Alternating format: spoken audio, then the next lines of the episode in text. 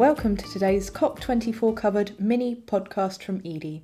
This is a series in which we bring you all the news, views, and key takeaways you need to hear from the largest climate summit in the world. My name is Sarah George, I'm Edie's reporter, and today, that's Wednesday, December 12th, I'll be rounding up the key takeaways from day 7, that was yesterday, Tuesday, and day 8, that's today.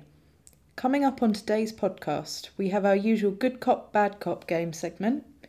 We'll be rounding up all of the key reactions to the major developments at the conference so far. There's sadly not a live phone in from Poland today, as has been the case with the last two episodes, but we should have another very special interview lined up before the end of the summit for you all. Those of you who've been following this podcast will know that a lot has happened since the initial 200 world leaders landed in Katowice for the beginning of this summit just 10 days ago. Estimates from the ground suggest that more than 32,000 people have now attended the conference, either in part or in full, since the start date on December 3rd.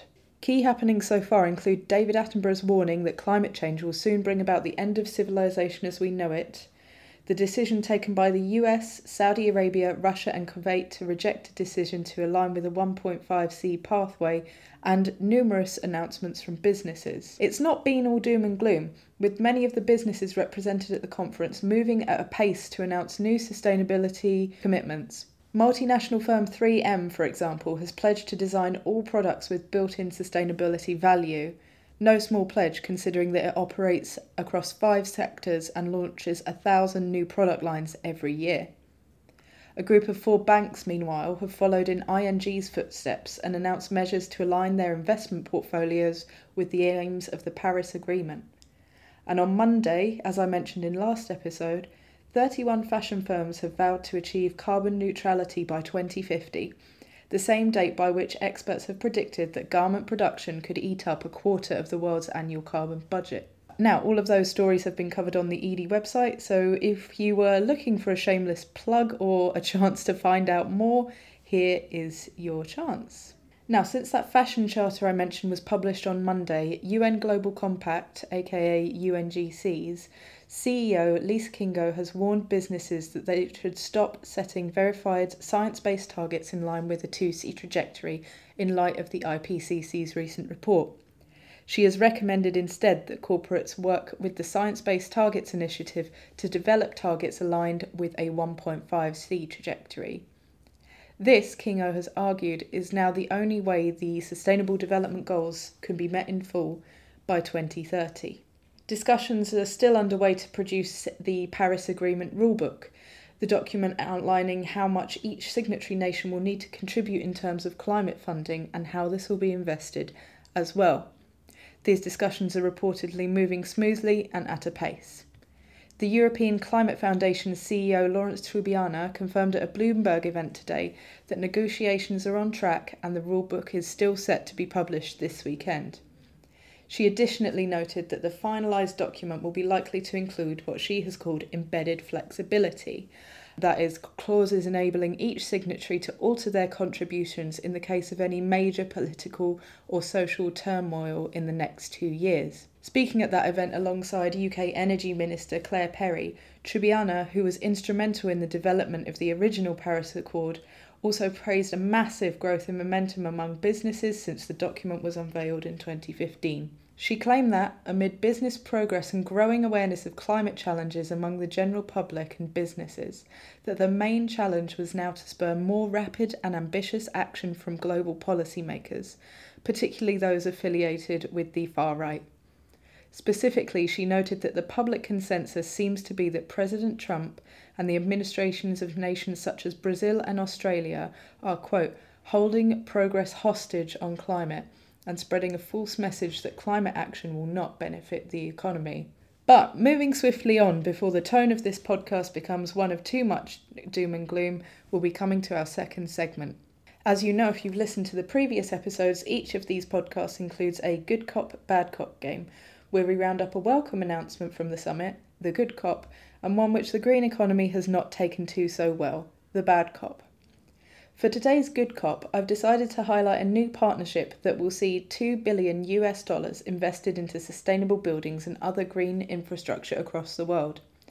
the International Finance Corporation, which is a member of the World Bank Group, has partnered with the UK government to drive 2 billion worth of investment from the public and private sector into green buildings. Called the UK slash IFC Market Accelerator for Green Construction Programme, what a mouthful.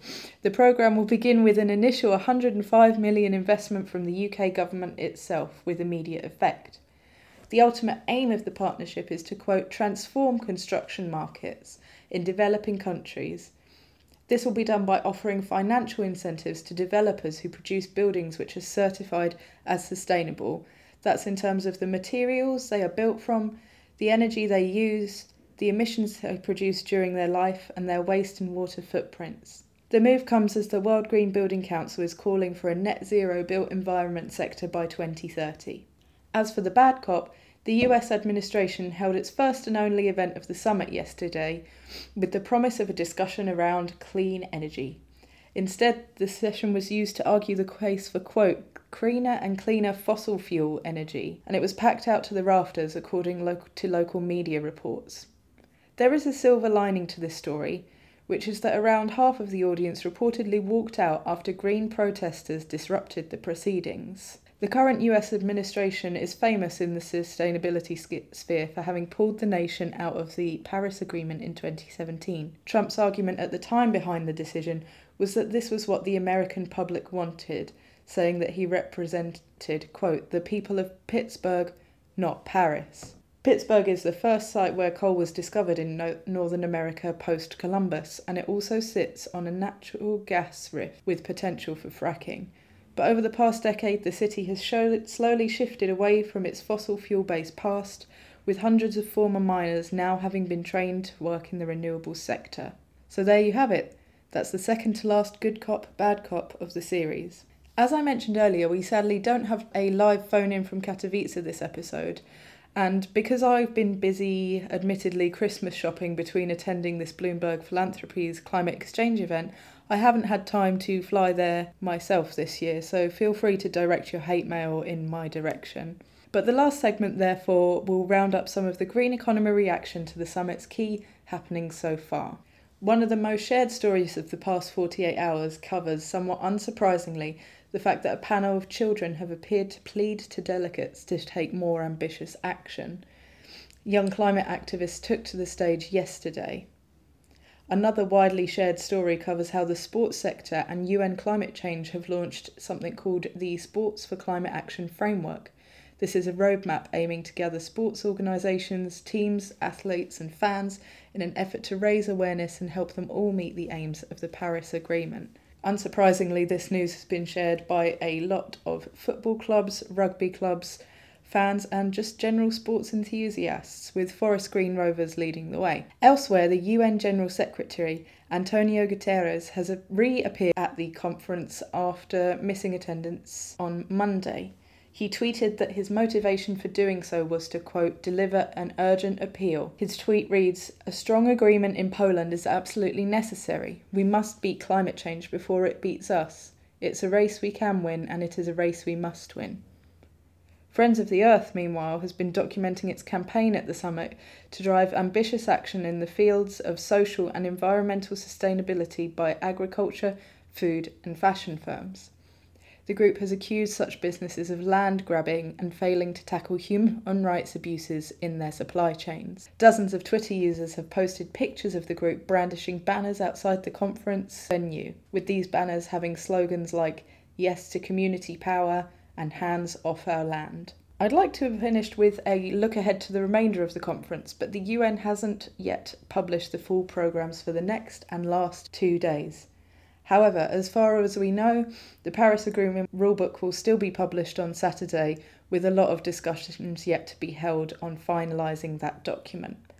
I've also been told that Energy Minister Claire Perry will be arriving in Poland either late tonight or tomorrow morning, so watch this space. Now, with all of that covered, I think it's just about time for me to say thank you so much for tuning in to our podcast, and we will join you again once more before the end of the summit. So, good night and take care. Goodbye.